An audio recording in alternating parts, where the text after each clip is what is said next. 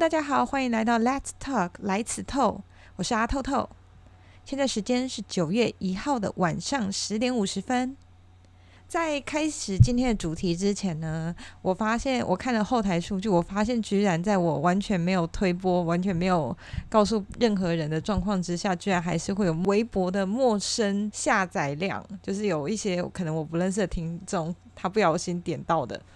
我才想起，我根本没有粉丝页这种东西。然后，Podcast 的平台好像除了 iTunes 有留言区之外呢，其他好像都没有。所以，如果你们要找到我的话，其实有点困难。所以呢，我今天就紧急建了一个 Facebook 的专业，然后我会放在我们的连接栏。如果你对我的频道有兴趣的话，觉得听我讲干话好像也可以打发时间的话呢，欢迎订阅我。然后，呃，可以的话帮我按个赞。更可以的话呢，可以把你的呃小故事私讯给我，然后有时候我可以就是跟更多的人分享。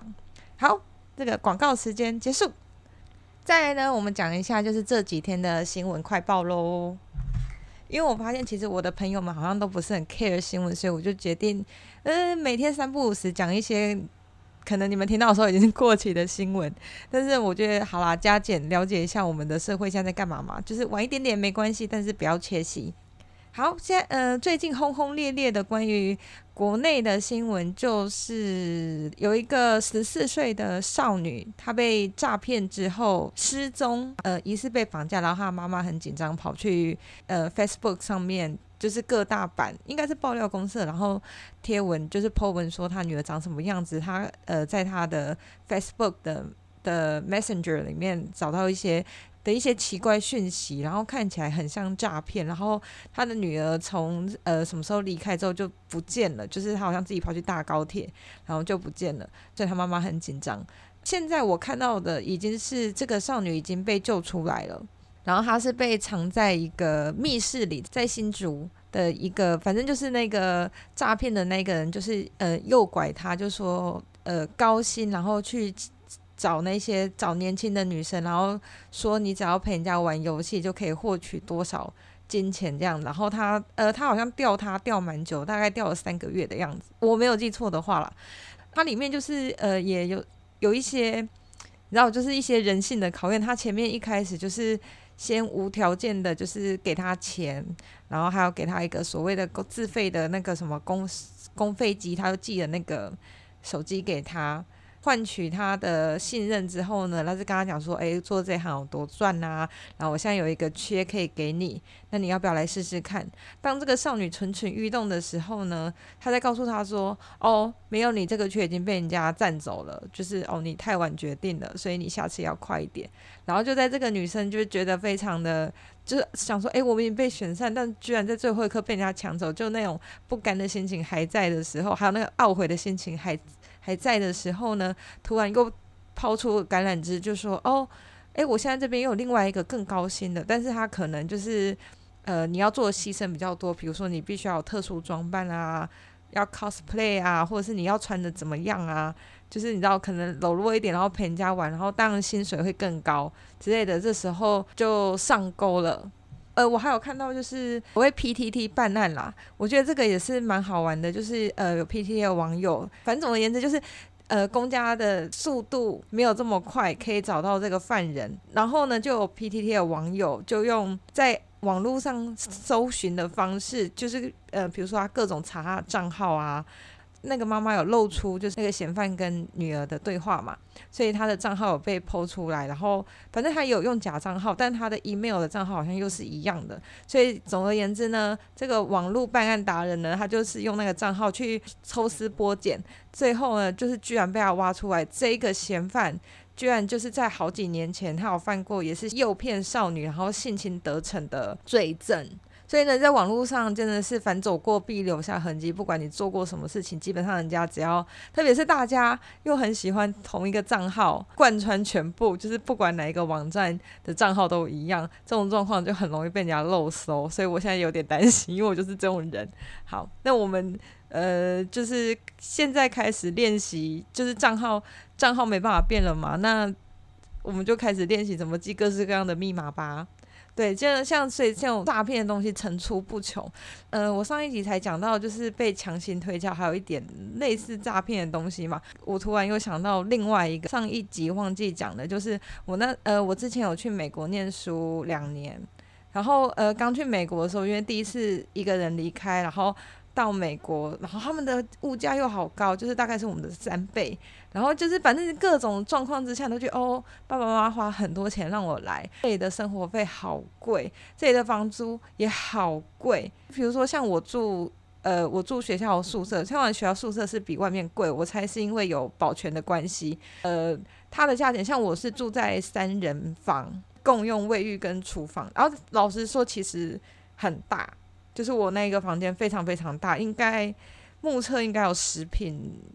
应该有十平，然后挑超级高这样。可是我三人房哦，我每个月的房租是七百二十五块，然后我记得练完两年到最后的时候，它好像还有涨到七百七十几块。反正就是它有在涨价，然后虽然它很大。但是你就会觉得说，天哪，我连 share 的房间都要这么贵。反正这种时候就是对金钱的概念还没有，就是因为平常太小心翼翼了，所以突然需要大手大脚花钱的时候，就反而有点无所适从。我就记得刚开学的时候，那时候大家就是一注册之后，你就会有学校信箱嘛。真的去才没多久，可能不到一个月的时候，我就在我的信箱里面收到信，学校信箱哦，收到信，然后大概意思就是说，就是主旨很诱人，他的主旨就是说呢，诶，你想要在家然后赚取高薪吗？我必须先说，一般而言，我在台湾是绝对不会被这种东西骗的。可是你刚到美国说，哎，我那时候真的很愚蠢，我不知道美国有诈骗这种东西，而且我那时候觉得是学校信箱。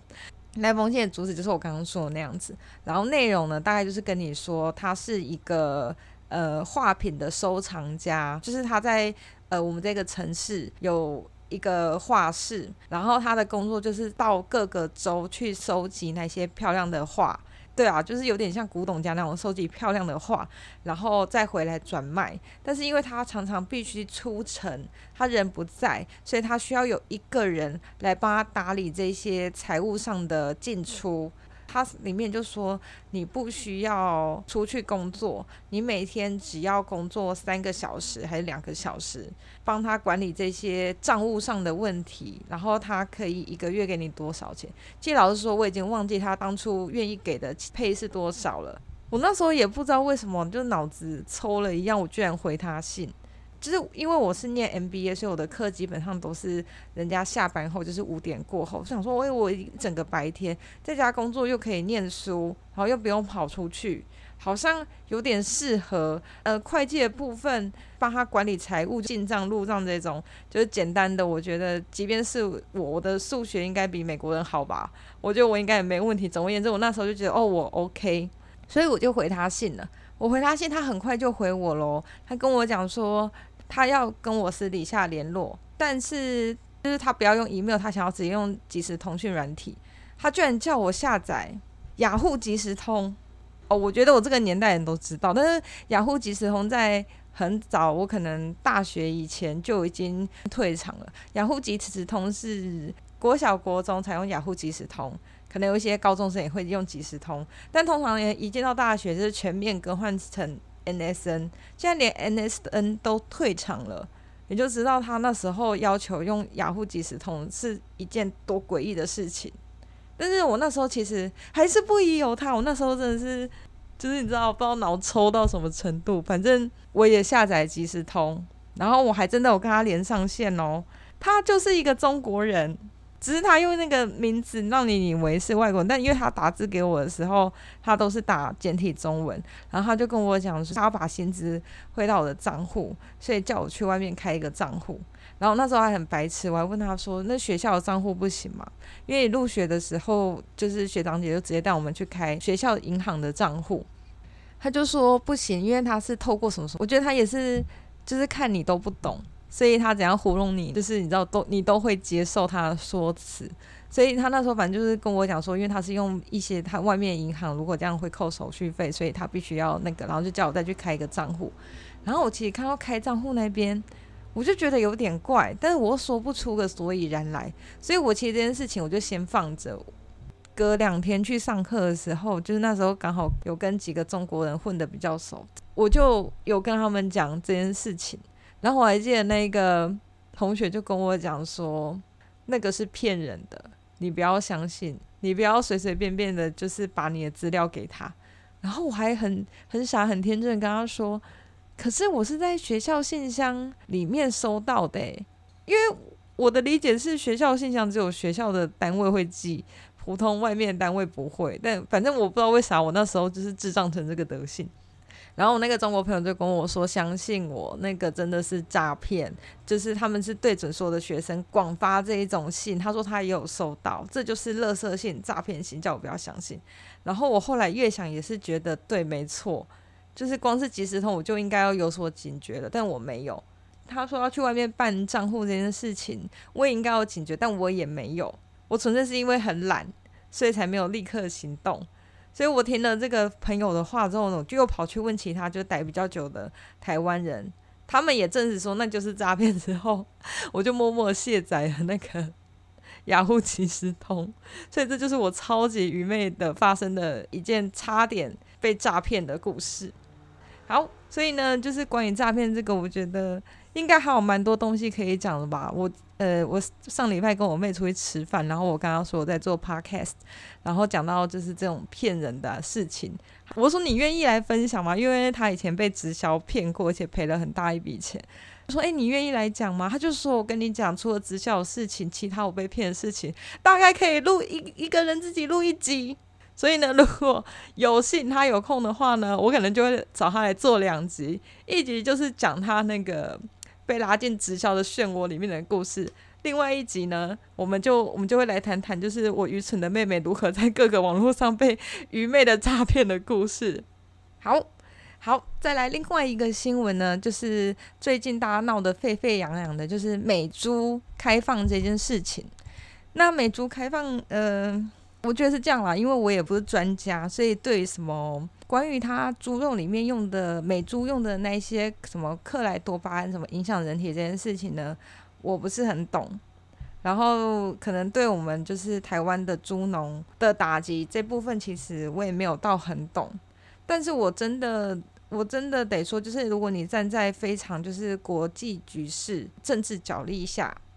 你放进去看的话，你其实很多事情它就会变得很明了。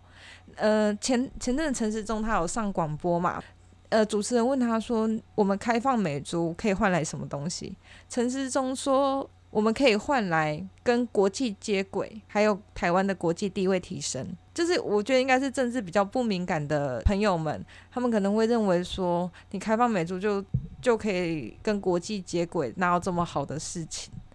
而且现在就是又会一直谈那个啊，BTA，就是呃双边贸易协定，就是因为现在都在谈说美国到底会不会跟台湾签双边贸易协定。然后我今天录的时候是我看到经济部长王美花她已经发新闻稿说，哎，台湾已经准备好。但我觉得就是蓄势待发，应该基本上没有什么问题。所以我们就可以来谈一谈里面详细一点的内容。这个内容是陈吉仲他昨天他有在政论节目里面他有。做一些呃关于美猪开放的一些解释，那他做的解释就是说，诶，他这分成两个部分，为什么是这个时机？为什么总统在开记者会的时候就直接说要开放美猪这件事情呢？其实呃，因为现在台湾处在一个非常非常棒的时机点，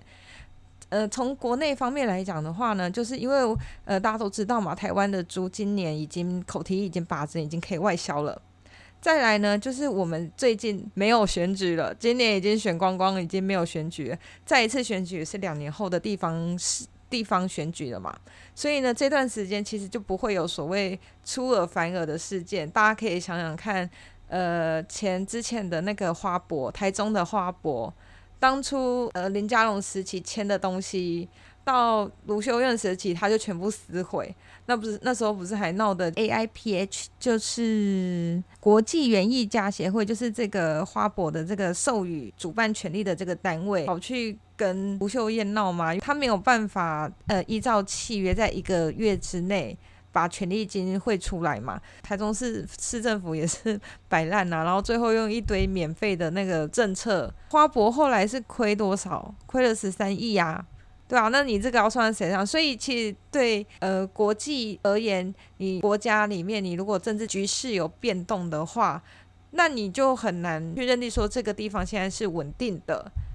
所以呢，这也是一个时间点。再来国外的部分，就是现在大家都非常了解嘛，美中贸易战嘛。这一点呢，对科技业有很重大的影响，因为他们现在就是科技战嘛，大家都在抢这些技术嘛，不是中国一天到晚派间谍跑去美国要偷那个资料吗？再就是武汉肺炎这件事情，造成它全世界的供应链现在在重新布局。中国它现在已经没有办法提供稳定的，因为它现在自己状况，虽然他都说他没事，但他其实状况很多，然后再加上淹水啊什么之类，加上呃他们经济发展之后，政府要求一些。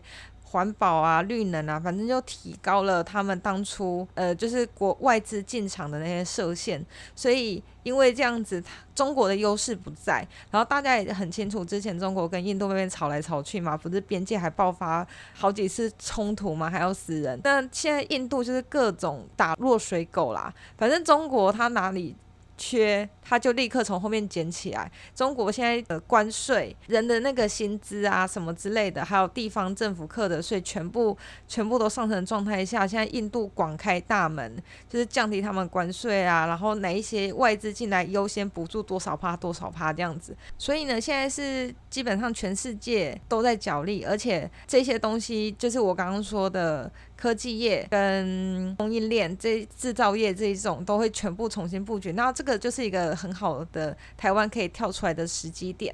那一一个证明就是之前台积电不是已经决定说，哎，在美国设厂嘛，然后它不会出口任何晶片给华为嘛，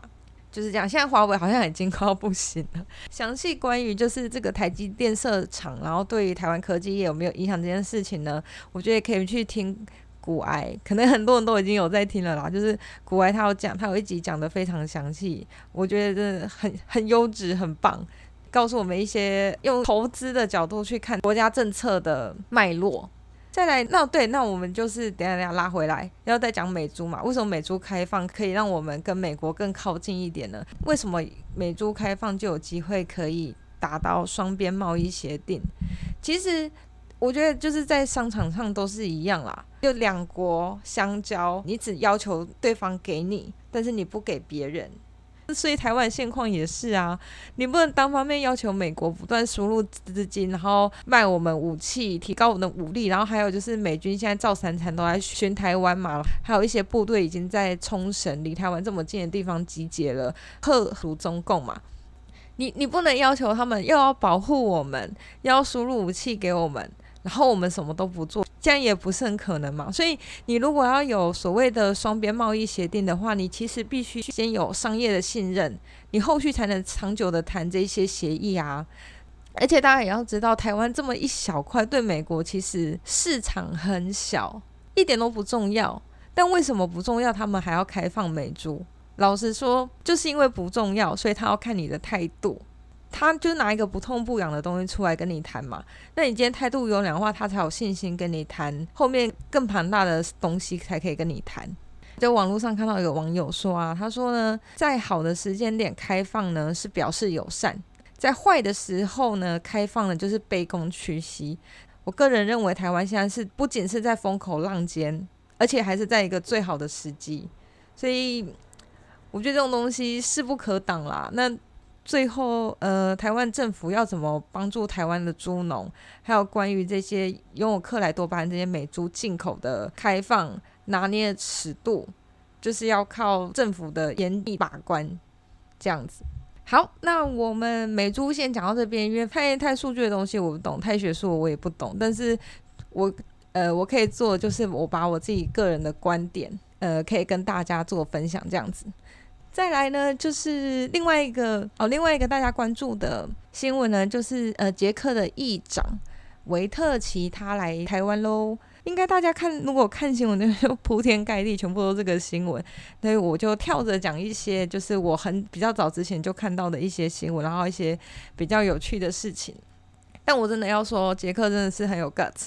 就是在反共之下呢，捷克好像有一段历史。他以前是呃站在苏联阵营的，但他也是为了脱离共产党，他有一番悲惨的历史，而且跟台湾不相上下。那我们这边就不多说，如果有兴趣的人可以自己去了解一下。好，在这次的议长来台嘛，就是知道呃，其实本来预定要来台的那个议长叫做柯佳洛，那他因为不幸前几个月过世了。所以现在的议长呢，维特奇呢，他认为他只是完成他的遗愿之外呢，捷克他们那边其实也有媒体披露，就是前一个议长柯佳洛，他本来是要二月来台湾访台的，那他是猝死嘛，然后就有很多阴谋论啊，然后当然他的他的太太就是柯佳洛的太太呢，又拿出一封信，然后这封信是。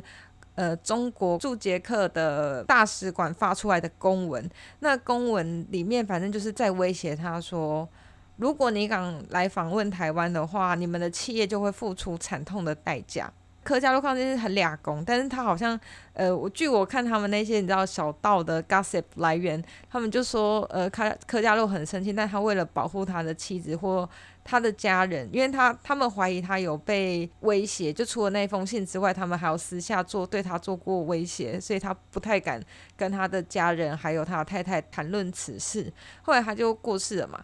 杰克现在的议长就是来访台，这个议长呢，他他这次跑来台湾，他一方面是因为他觉得他要完成柯加洛遗愿，一方面呢，他就很堵拦，他就很不爽，说凭什么我们杰克要被你中国这样子，好像话碎喊的这样子。就是你知道，你们想要我们干嘛就干嘛，反正他们也很，他也很不爽。但是现在的总理跟总统呢，捷克总理跟总统呢是非常亲中的，所以在这个关系之下呢，议长他就只好自己出马这样表态。维特奇他这次访台的时候，他们的呃中国的外交部长王毅现在正在德国出访，呃王毅呃中国的外交部长他也很俩工，他就说啊，你跑去台湾这件事情呢，就是。与十四亿中国人民为敌，中国会让维特奇付出沉重的代价。哎呦，中国每次都讲一句同样的话，只要让他不传，就都是与十四亿中国人民为敌，都要人家付出惨痛的代价，就像是一个大流氓，你知道吗？现在好，算了算了，不要讲这些。认识我的人就知道我的我的立场非常的坚定。好，那我们。就反正就是这样子哦，我们就知道中国态度目前是这样，捷克目前态度是这样子。那我也相信捷克他，呃，他虽然只是一个欧洲小国，但我觉得他却是一个很好的敲门砖，因为只要有一个人先行动了，那叫什么抛砖引玉。只要有一个人行动，我觉得后面后面的国家被呃中国打压跟威胁这么久国家们，也不一定是小国，那些国家们搞不好也会有一些勇气。你知道，迈出反共的步伐这样子。好，再来最后一个关于捷克的新闻，我觉得超级好笑的，就是在这个中国外交部长他发的那个文说，捷克议长跑来台湾是很不 OK 这件事情之后呢，有一个布拉格的区长，他 超级好笑的，他他他直接写了一封信。然后我跟他是有压那个正式的外交文书的那种信哦，直接发给中国大使馆，它里面就是狂骂，就是正式的外交文书绝对不可能这样子，就太好笑了。我一定要就是要稍微总结一下他讲了什么。他意思大概就是讲说呢，诶，这是你最后一次出一张嘴讲我们捷克的事情，我们已经完全不能接受了。你居然。你居然敢威胁我们的参议院主席，你这个无理的小丑！然后他还后面说了，就是非常醉汉会说的话。他说：“你搞我听清楚，你给我听清楚，你最好赶快给我道歉。我说的道歉呢，我说的赶快呢，就是现在的意思。你他妈二十四小时之内呢，你这个信呢就应该要出现在我们外交部长的桌子上。”他说呢。嗯、我们的外交部长也很同意我说的话。要不是我们总统呢跟你们签一大堆没脑子的条约，我们才需要被迫跟你们这些人往来。你现在他妈给我闭嘴！就是由我来和跟你们谈，你们不可以这样子侮辱捷克。他然后他最后又说：“他说我警告你，就算中国投资是台湾对捷克投资多十四倍，我也不在乎。就是你昏头了，你醒醒吧！你不能在我们头上拉屎。” You will not shit on us。然后说不要再让我说第二次。最后我觉得最坑的，我真的觉得他应该是还还晚抽来写这封信的。他就说呢，你立刻把这个道歉信用电子邮件发出来，而且要 CC 我，这样子呢，我就原谅你了。然后最后一句最好笑，因为我们通常发英文信的时候，最后一句很官腔的就会写 best regards，对不对？然后呢，他就是写 with pretending regards，就是我假装问候你一下，然后就很不爽的做结尾了。然后我就觉得天哪，而且你是一个正式的外交信，呛成这样子，真的来救不吗？好啦，我觉得这很很好笑啦。我觉得他应该也是醉了。然后那个网络上的捷克网友就说，正常人不会这样讲话，他全他纯粹就是一个醉汉这样子。好啦，这个好玩的小故事就是这边结束。哇，今天整集全部都在讲政治。我其实一直以来都是一个你知道疯狂喜欢讲政治的人，就是从太阳花学运之后，从让我真正开始在乎政治之后，我就是进入一个走火入魔状态。但我不会，我不会开口闭口都在跟人家辩论啦，就 就不是黄国昌，但是就我就是有很明确的立场。我超爱政治迷音，还有政治梗图，我超觉得喜欢跟别人聊天的时候，就突然就是。脱口一句政治梗，可是就都没有人懂。我的世界真寂寞。对，总而言之呢，就是这样子。然后呃，前阵子，前阵子我不知道为什么，我好像突然累了。就是前面的几个月，应该有三个月，我不像平常一样，就是疯狂的更新这些政治新闻。我就是觉得哦，好啦，够了。特别是什么国民党冲立法院。而且你老实说，你这样讲他为什么成立法院，我其实有点忘记哦，可能是陈菊的事情。总而言之，我就是觉得一切非常荒谬，然后就觉得看了好累。加上一些就是因为我我的 Facebook 一划开，全部都是跟政治有关，基本上没有什么搞笑，除了一些狗狗搞笑的图之外，基本上就全部都是这些东西。然后有时候看的时候，其实真的心情会很不好，所以我后来有一阵子都没有开 Facebook。或者就是随便划一下，呃，没有特别去关心这些政治的事情，然后就发现那段时间我好轻松哦，我好平静哦，就是我不会因为网络上的一篇文章就让我变得非常沮丧，或是就是有一种哦，我都不管了，让我活在我自己的象牙塔里面，我开开心心、快快乐乐的，然后把我的工作做完，然后每天爽爽回家看影集，这样就好了。可是我后来最近突然又觉得不行。真的不行，呃，我发现我其实我呃我的同温层其实有一些朋友也开始有一样的状态了，可是我觉得可能很多时候可能是那种疲乏，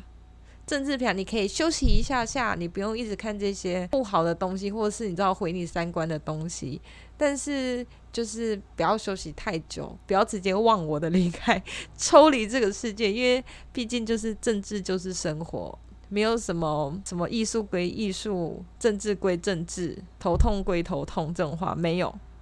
完全没有。嗯、你做的所有的事情呢，全部都跟政治有关。你今天不去掌握政治，政治就会操弄你。所以，我们每个人其实都应该要关心。但我觉得这这些话，大家可能听得累爆了。好啦，就是我觉得大家偶尔关心一下，还是非常不错的。因为我说我的 Facebook 里面全部都是一大堆粉砖那边喷来喷去嘛，有时候明明是同一阵营的人也喷来喷去，有时候看的是真的很累，就想说，诶，我们怎么了？我们不是同一阵营吗？